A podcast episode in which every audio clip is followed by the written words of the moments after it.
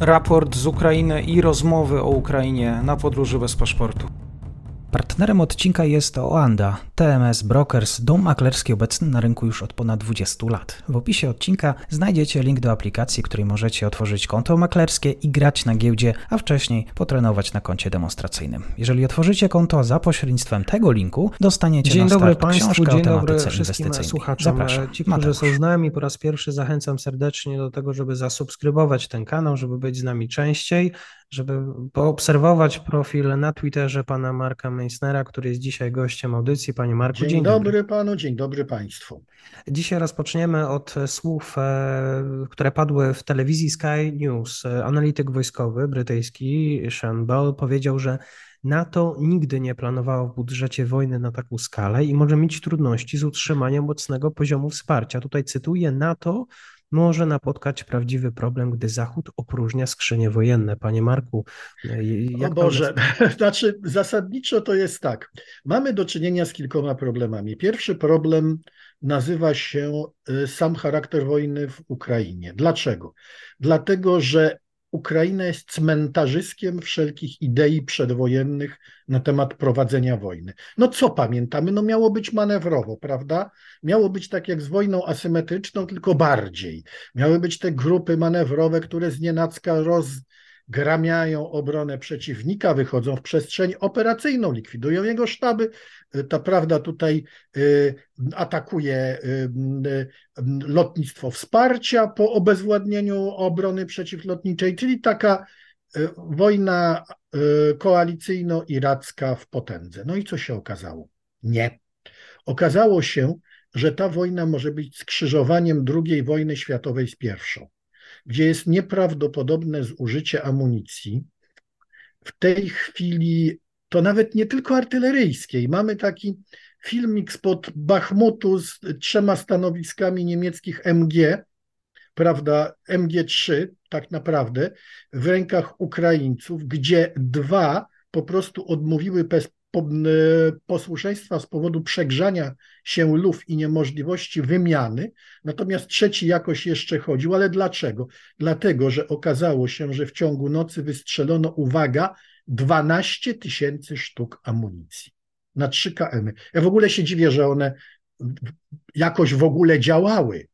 No to jest już przekroczenie wszelkich norm. 12 tysięcy sztuk w ciągu tam 12 czy 18 godzin. No ale tak ta walka wygląda. Ona czasem jest odpieraniem ataków, czasem przypomina wojnę manewrową. Teren pod Bachmutem, pod Wuchłedarem przypomina Ypres albo Sommę, a za moment będzie przypominał jeszcze bardziej, jak błoto przyjdzie, prawda? I w związku z tym tej amunicji idą nieprawdopodobne ilości.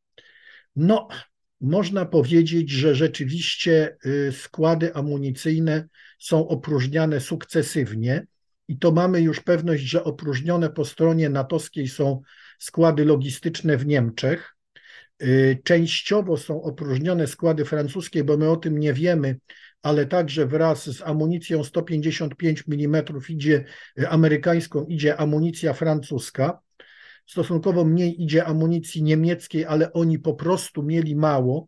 I czego byśmy nie mówili o Niemczech, to teraz wychodzi na jaw, jak oni bardzo polegali na Amerykanach w związku ze swoją obroną. To jest ta słynna dywidenda pokojowa i Ostpolitik, ale to też do poruszenia na inny temat. Francuzi byli bardziej przytomni. Co możemy powiedzieć? Możemy powiedzieć, że uruchamiana jest produkcja amunicji, zwłaszcza 155 mm, naprawdę w takim terminie alarmowym. To mówił o tym Jens Stoltenberg kilka dni temu, że jest to dostawy amunicji są krytyczne i w związku z tym możemy się spodziewać rozwinięcia w ciągu 18 miesięcy zdolności produkcji amunicji 155 mm w Stanach na poziomie 900 tysięcy jednostek rocznie. Natomiast Europa, zwłaszcza Francja, i tutaj musimy przyznać, że Francuzi się ogarnęli najszybciej, Zwłaszcza Francja będzie miała produkcję, będą, y, y, europejska część NATO będzie miała produkcję na poziomie 500 y, tysięcy jednostek rocznie, być może więcej. Nawet były takie problemy, że wielobazo, że wytwórnie prochów wielobazowych w Szwecji i w Niemczech nie odsyłały, a one należały do Nextera, nie odsyłały tych wyprodukowanych prochów wielobazowych do Francji, ponieważ ich ministerstwa, Ministerstwa Obrony Niemiec i Ministerstwa Obrony Szwecji uznały, że ten proch będzie bardziej potrzebny na miejscu, bo taki jest shortage amunicji 155 mm u nich. Czyli jak bardzo ta dywidenda pokojowa naruszyła myślenie o obronie. To jest jedno. Natomiast drugie, rzeczywiście się pozbierano i co przez te 18 miesięcy? No, spójrzmy na Ukrainę. A co tam się takiego nowego pojawiło? A no, pojawia się M119. A co to jest M119? To jest holowane 105 mm. I coraz więcej tych 105 jest. Pamiętajmy, że mówi się o Leopardach 1A5 i A4, a to są wozy, które mają 105 właśnie, czołgowe 105, co prawda, ale tej amunicji zarówno artyleryjskiej, jak i czołgowej 105 są pełne składy, no to jest oczywiście, to jest różnica na zasięgu, mhm. spora różnica na zasięgu, ale nie na celności. Dlatego ja myślę, że skład y, artylerii ukraińskiej będzie teraz ewoluował w kierunku y, w y, kierunku amunicji precyzyjnej ze 155 i wsparcia ze 105. Mhm. No tutaj jest oczywiście większe ryzyko, no bo trzeba bliżej do frontu podjechać i tutaj jest się już bardziej narażonym na ogień kontrbateryjny Rosjan, ale nie bardzo im ten ogień kontrbateryjny wychodzi. No po stronie rosyjskiej, no jeszcze wróćmy do jednej rzeczy. Mamy do czynienia y, z y, dwoma problemami problem 155 i drugi, jak pojawią się leopardy, to będziemy mieli problem innego typu amunicji 120 do armat niegwintowanych. A jeszcze będziemy mieli następny problem. Anglicy dostarczyli Challengery, dwójki, gwintowana 120. Jeszcze inny typ mhm. amunicji. Ja nie chciałbym być ukraińskim logistykiem, bo to jest w tej chwili mission impossible.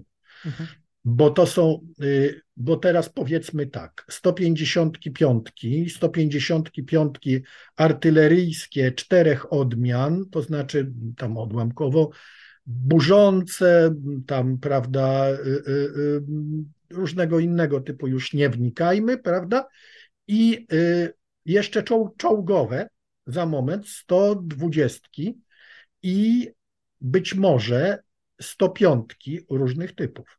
Mhm. Czyli tutaj jest po stronie amunicji zachodniej, a jeszcze mamy przecież cały czas, przecież cała armia ukraińska stoi na, na sprzęcie porosyjskim, czyli 125 czołgowe, czyli 122 artyleryjskie, tych, tych najmniej stosunkowo i tu jest duży problem, bo część goździków musi być wycofywanych, bo nie ma po prostu do nich amunicji. Tą amunicję się sprowadza skąd się da, no, mam taki przeciek, że nawet pojawiła się 122 sprowadzana orsyjska, ale sprowadzana w kontenerach z napisem y, z Mozambiku. Mhm. Czyli już szukamy po, po same, samo dnobeczki, 152, jeszcze jeden problem, no kto? No produkuje 152, no to wiadomo kto produkuje w NATO. To jest Bułgaria, to jest Rumunia. My mamy trochę tej pro, y, produkcji 152. Jeszcze mieliśmy 122, y, tam jeszcze coś trochę jest, ale nasze magazyny ze 122 już są całkowicie opróżnione. To jest ta amunicja, co pojechała razem z naszymi goździkami. Mhm. Także tu jest problem, to jest jeszcze czołgowe wchodzą, prawda? Tu jest problem tego, skąd to wszystko wziąć, a y, w tej chwili zużytkowanie amunicji jest koszmarne. Z moich informacji wynika, że jedn, odparcie jednego ataku rosyjskiego to jest około 500-600 jednostek amunicyjnych a to jest, te ataki są stałe. Mhm. Także mm, tutaj mamy, no, tutaj mamy krótką kołdrę, ale żeby, żeby nie było tak źle, to mamy jeszcze bardzo krótką kołdrę po stronie rosyjskiej.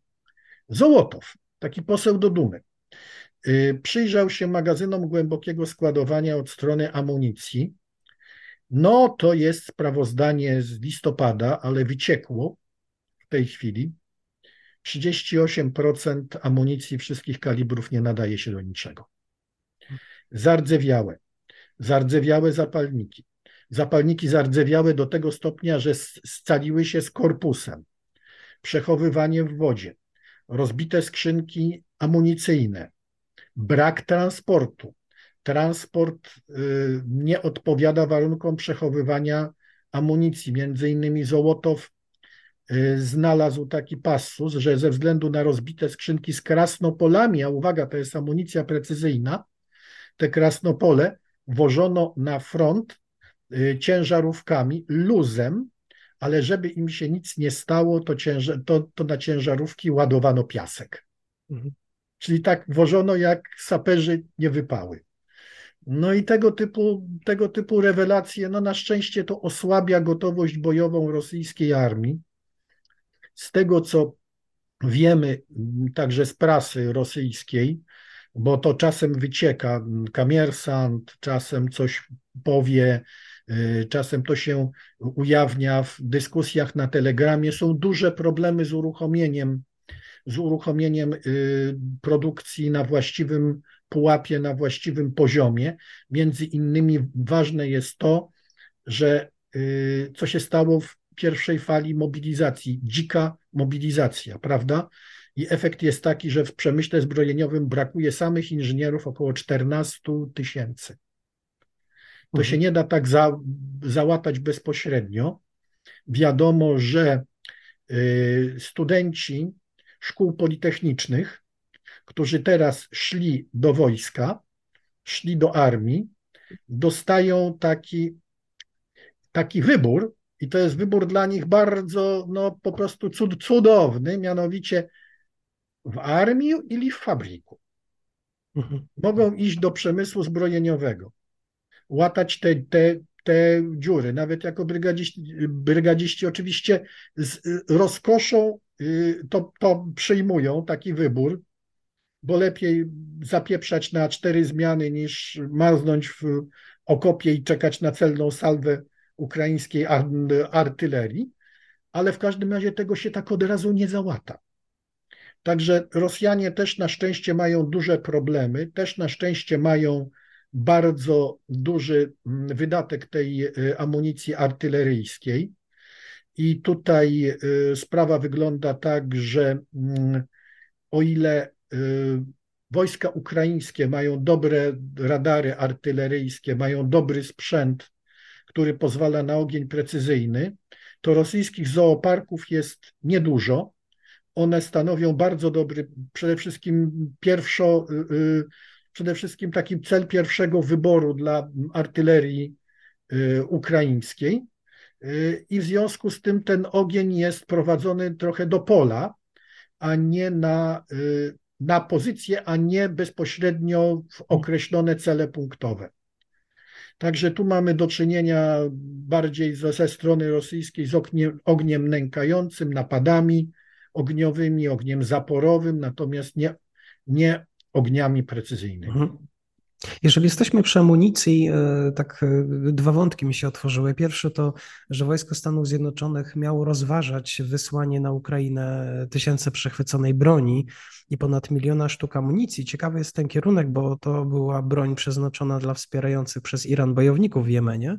To, to już poszło. Te to już poszło, to już oficjalnie wiadomo, z tym, że najwięcej tego jest z broni strzeleckiej i różnego typu y, derywatów y, irańskich, y, słynnego kałasznikowa. No ja myślę, że niedługo się doczekamy, prawda, w naszej ulubionej serii Forgotten Weapons, prawda, jakiegoś filmu na temat strzelania z, ta, z takiego derywatu i, i z amunicji irańskiej. Tutaj bym był sceptyczny, bo podobno ta amunicja się już w Rosji pojawiła i zbiera recenzje nie najciekawsze. Mhm. Drugi zatem wątek, e, tak słucham też wypowiedzi pana e, odnośnie tej produkcji e, przez Ukrainę. Niedawno w brytyjskiej gazecie Sunday Telegraphy, oczywiście to przedrukowały inne tytuły, pojawiła się opinia, że Ukraina właściwie w jakiś sposób chciałaby produkować zachodnią broń. To jest oczywiście na, na gruncie komercyjnym, ale to wymagałoby swego rodzaju politycznej e, zgody. Mowa tutaj o spotkaniu przedstawicieli brytyjskich przedsiębiorstw sektora zbrojeniowego, którzy mieli omawiać w Kijowie plany tego typu produkcji e, broni i pojazdów właściwie wojskowych na brytyjskiej licencji. Widzi pan taką możliwość, że Ukraińcy wzięli... Ale jak czytamy, to właściwie to jest taka, to są takie plany na przyszłość. Mhm. Jeżeli tutaj właściwie to są takie plany po mm, pokoju. Mhm. I rzeczywiście ja myślę, że Ukraina coraz bliżej NATO mogłaby się stać taką zbrojownią. Natomiast w tej chwili, no to mm, nie ujawnię rzeczy tajnych, jeżeli powiem, że część ukraińskiego przemysłu wycofała się do krajów ościennych, mhm. także, do, także do Polski. Część ukraińskiego przemysłu zbrojeniowego. No bo trudno się dziwić tam cały czas grożą ataki, a fabrykę trudno przenieść, prawda? Nawet warsztat naprawczy. Pamiętamy, co było na początku, jak były filmy, mm, wycieki filmów z warsztatów naprawczych, potem tam uderzały rakiety rosyjskie, no tam są przerwy w dostawie prądu, tam jest mnóstwo problemów czysto infrastrukturalnych. Także przyszłość być może, być może ja bym nawet to widział, ale w tej chwili przede wszystkim dostawy tej broni, które mhm. można, można, yy, yy, prawda, yy, dostarczyć własnego przemysłu, to nie będzie dużo. To będzie na przykład amunicja strzelecka, mimo tego, że dochodzi z, z zachodu. To będą na, na przykład stugny, które też są produkowane w takich warunkach półprzemysłowych. Wiemy, że Ukraińcom udaje się produkować czołgi, chociaż to tempo charkowskie jest takie dosyć, no powiedziałbym, mm, wolne, no ale trudno, trudno się dziwić. Produkcja tak zaawansowanej broni w kraju, w którym toczy się cały czas wojna, to już jest ogromny sukces. Natomiast y, tutaj no ja, ja widzę przyszłość, mhm. nie teraźniejszość. Mhm. Odnośnie też tych planów e, e, produkcji amunicji, mm, Jestem ciekaw Pana opinii. E, Politico opublikowało materiał, w której miało sugerować, że właściwie doszło też do takiego spotkania resortów obrony NATO w Brukseli. Chodzi też o zamiary, o taką próbę wywarcia presji przez Pentagon, aby no jednak uzmysłowić Ukraińcom, żeby używali trochę mniej amunicji, żeby e, mniej wykorzystywali te zapasy, którymi dysponuje sojusz. E, właściwie to ma też wpływ na to, jak właściwie Ukraińcy będą walczyć e, na, na, na, na froncie. Ja myślę, że to jest tutaj są dwie sprawy. Po pierwsze, prawdopodobnie chodzi o to, o kontrowersję sprzed dwóch tygodni, że dostawy są amunicji precyzyjnej, którą Ukraińcy wykorzystują w zbyt małym zakresie mhm. do ostrzeliwania określonych miejsc, określonych punktów. Natomiast Ukraińcy mówią, że oni po prostu chomikują tą amunicję na wypadek ofensywy rosyjskiej, mhm. dużego kontrataku i wtedy no, cele się nasuwają same typu punkty dowodzenia, rejony koncentracji, rejony ześrodkowania. Natomiast teraz oni nie mogą się po prostu z tej amunicji wystrzelać. No, ale tu jest, tu jest pewna walka koncepcji. Mianowicie mm, Amerykanie to widzą y, jak, tak, jak oni mają prawda, swoją artylerię, swój sposób prowadzenia walki, wyznaczanie, najpierw głębokie rozpoznanie, wyznaczanie celu, potem punktowe uderzenie w dany cel i przenoszenie ognia a to nie bardzo gra na Ukrainie. I ja myślę, że oto jest właśnie ta kontrowersja. Bo jeżeli jest coś takiego, mamy coś takiego jak atak pod Wuchłedarem, no to nie da się bezpośrednio wyznaczyć punktowych celów, skoro tam jest ten atak, jest po pierwsze piechotą, desantowaną z BWP-ów. Po drugie, to jest no, szarża czołgów starego typu. Notabene rozbicie tego ataku pod dwóch Łedarem to z jednej strony majstersztyk Ukraińców, a z drugiej strony no, nieprawdopodobna indolencja, prawda, Rosjan, ale, ale wiemy z drugiej strony, skąd się to wzięło. A to się wzięło z jednej zasadniczej rzeczy. To się wzięło z tego, jak uzupełniana była 155. Brygada Morpiechu. A co wiemy o tym? No, elitarną bry, brygadę piechoty morskiej uzupełniono marynarzami z okrętów floty Oceanu Spokojnego. No to jak oni potrafili, jak oni mogli walczyć mhm. w tym mo, mo, e, momencie? To jest jedno. Natomiast w czołgach były mobiki pierwszej fali. Stąd, no stąd takie zachowanie na, na polu walki. No to jest to co, to, co do mnie doszło no już 10 dni temu, że zaczęło się od tego, że, y, że prawda, y, czołgi y, zostawiły w tyle piechotę, prawda? Piechota została odcięta od czołgów ogniem broni strzeleckiej i artyleryjskiej.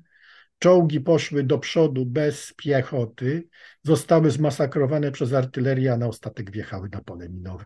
Mhm. No i tak to się skończyło. 31 wozów podbitych, straconych właściwie, wszystkich mhm. typów, między innymi wóz dowodzenia. No, ciekawe, kto dowodził. Tam Wagnerowcy twierdzą, że to wszystko był, była robota pułkownika WDW e, Rustama e, Muratowa, bo oni też tam ponoć byli i ponieśli straty, bo Muratow nie chciał dosłać e, uzupełnień. Także tam bardzo ostra dyskusja trwała między 155 Wagnerowcami a, a WDW. WDW, które w pewnym momencie oświadczyło, że jeżeli Wagnerowcy są tacy wyrywni do przodu, to proszę bardzo, oni mogą iść z tyłu. Także mhm. tak, to, tak to wyglądało. Potem drugi atak pod dwóch Łedarem, co ciekawe, wyglądał tak samo, przy czym wyglądał zupełnie paranoicznie, bo w odległości kilometra od stanowisk ukraińskich po prostu te BWP stanęły, wysypały piechotę i ta piechota poszła falą jak za Stalingradu. Oczywiście wiadomo, jak to się skończyło. Także, także tutaj, no, no, no, powiedzmy, jeżeli spojrzymy na to od strony zużycia amunicji artyleryjskiej, to to zużycie musi być ogromne. Mhm. Tutaj twierdzę, że Amerykanie nie mają racji. Oni powinni, powinni po prostu ulokować więcej obserwatorów przy jednostkach ukraińskich. No ja wiem, że się boją, bo wiadomo, jak to jest. No, no ale cóż, tacy ludzie z SOF amerykańskiego już są. To wiemy. Mhm. Nawiązując do tego, jak Ukraińcy walczą, Panie Marku, jaka właściwie sytuacja na froncie, przechodząc do tego, co się dzieje już realnie? Rozumiem, że to już się dzieje, ta ofensywa ruszyła. Panie właściwie to właściwie mamy taką dziwną sytuację bo nie wiemy, czy ta ofensywa, czy to jest kontratak, duży kontratak, czy to jest kontrofensywa. Dlaczego nie wiemy, czy to jest kontrofensywa? E, no, czego wymaga kontrofensywa? Dobrze zaopatrzonych składów ostatniej mili. To znaczy, tam musi być amunicja artyleryjska w ilości na przynajmniej 10-14 dni walki tam muszą być racje, tam musi być amunicja strzelecka, muszą być kompoty. Gdzie to jest? Nie ma. Po prostu jest to, co wszystko na bieżące zaopatrzenie. I dlatego ja mówię, mamy do czynienia z dużym rosyjskim kontratakiem, który w razie powodzenia może się przerodzić w kontrofensywę. Ale nastąpiła teraz, zwłaszcza pod Bachmutem, seria kontrataków ukraińskich. Odepchnęli Rosjan, w e, rejonie drogi e, T0504 stracili sporo terenu, tam kilka kilometrów nawet. W Krasnym stoją w miejscu. W Uchłedarze każdy atak jest rozbijany. No, nie jest, nie jest dobrze, jeżeli chodzi, jeżeli chodzi o Paraskowijówkę, prawda? Bo tutaj Tutaj jest ewidentnie parcie ze strony Rosjan i tam jest zarówno WDW, jak i Wagnerowców, prawda? Jeśli chodzi o Kreminną, tam są uderzenia bardzo silne, próby zmiecenia tej obrony ukraińskiej. No, pod Torskim, pod Torskim udało się, udało się praktycznie odeprzeć Rosjan. W lesie na zachód od Kreminnej mamy to samo, też odparcie, tam cały czas idą ataki. Powiedzmy szczerze, jeszcze dwoliczna. Dwoliczna, dwoliczna no to wypchnięci Ukraińcy na zachodni brzeg. Tam jest cała, praktycznie większość jednostek pierwszej gwardyjskiej armii pan, pancernej rosyjskiej. Y, ale co możemy powiedzieć? Możemy powiedzieć jedno. Cały czas walka toczy się o 12 tych samych miejscowości, o które się walka toczy od dwóch miesięcy. Co to znaczy? Że front jest albo bardzo ciasno zwinięty, i tutaj mamy taki ciasny obszar, ten występ, o ten występ toczy się walka, tak praktycznie rzecz biorąc, czyli rozwinięcie tej ofensywy będzie bardzo, y, dla Rosjan będzie bardzo trudne, bo wymaga naprawdę przełamania trójliniowych pozycji obronnych ukraińskich, albo, no cóż, albo jest to po prostu seria kontrataków, która zmierza do poprawy pozycji rosyjskiej przed ewentualną ofensywą. I ze względu na te składy, bo ja jestem nastawiony bardzo logistycznie. Ta wojna udowodniła, że logistyka jest pierwszoplanowa. Więc jeżeli ja nie widzę po stronie logistyki takich wielkich przygotowań do ofensywy, a ich nie widać za bardzo, to ja mówię, jeszcze nie pora. Jeszcze nie pora. Dlatego uważam, że to, jest, to są kontrataki, które zmierzają do poprawy pozycji przed ewentualną ofensywą. Czy my odliczamy do tej ofensywy? Ja myślę, że należy spojrzeć na rzecz nieoczywistą. Prognozy pogody. Jeszcze tylko kilka dni. Jeszcze tylko kilka dni tego mrozu, a potem co plus pięć? Plus pięć i za tydzień okres deszczu. Ile waży? Tak, ile waży T-72B3? Hmm, prawda? Wjazd w błoto, to pamiętajmy, w 1944 roku Niemcy porzucali pantery i dwa razy się im zdarzyło porzucić tygrysy, które się tak wkopały w błoto, że nie można było ich wyciągnąć, a to był ten sam teren, dokładnie ten sam. To, tam te porzucenia były też pod dwoliczną. Nic się nie zmieniło. Tym bardziej, że T-72 jest raczej od tej Pantery z 44 cięższy i to sporo, prawda? No, te 62M, zwłaszcza MW, jest, y, jest troszeczkę, jest trochę lżejszy od tych nowszych, ale i tak wystarczająco ciężki. Te 50 ton z dodatkowym opancerzeniem będzie miał, żeby się zakopać dosyć dokładnie w to błoto.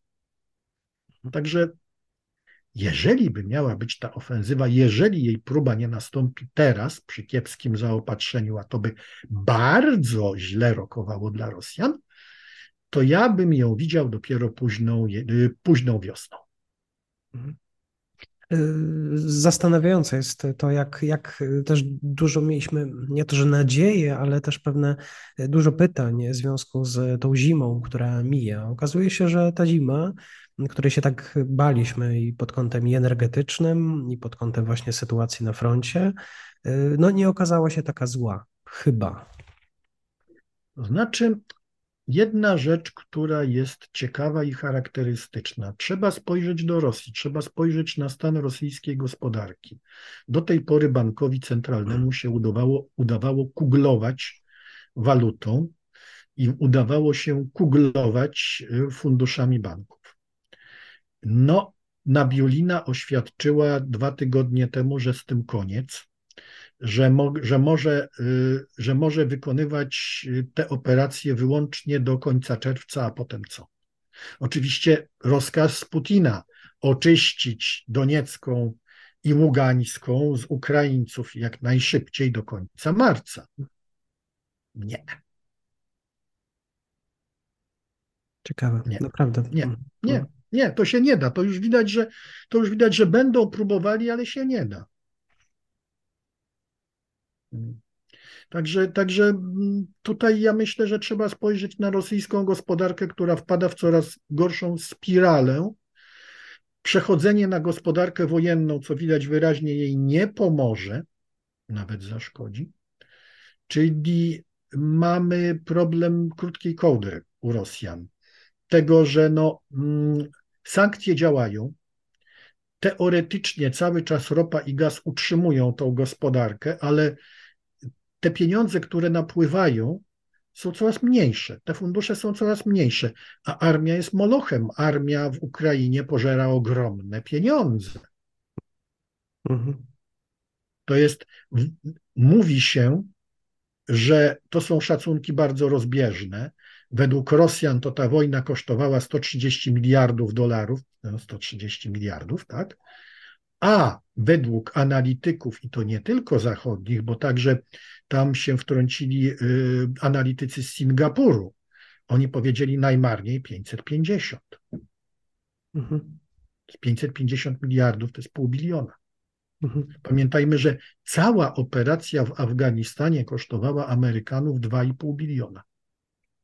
Mhm. Czyli mamy jedną piątą przez rok, jedną piątą tego, co wydali Amerykanie tyle lat w Afganistanie, a tu mamy Rosję. Mhm. Panie Marku, y, w takim razie na zakończenie czekamy na 24. Tak, tak. Ja myślę, między nami, ja myślę, że 24 doczekamy się jakiegoś spektakularnego rosyjskiego ataku, czegoś takiego, prawda, kremlowskich kurantów po rosyjsku, granych na organach Stalina. Także ja myślę, że tutaj be, będzie obchodzenie ze strony Rosji tej rocznicy bardzo niemiłe i nieprzyjemne, a mam nadzieję, że Ukraińcy się odwdzięczą tym samym. Jakiś, się jakiś spektakularny atak, bardzo symboliczny. Pamiętam mhm. ten, to, co się działo na Krymie, sobota, poranek. Dokładnie. Naraz bum. Naraz bum prawda? Dokładnie. Także myślę, że, że też, też, też, też sobie, prawda, pozwolą. Pan Marek Meissner dzisiaj dla podróży. Panie Marku, bardzo dziękuję. E, dziękuję Państwu, panu, dziękuję państwu. Do usłyszenia. Do widzenia.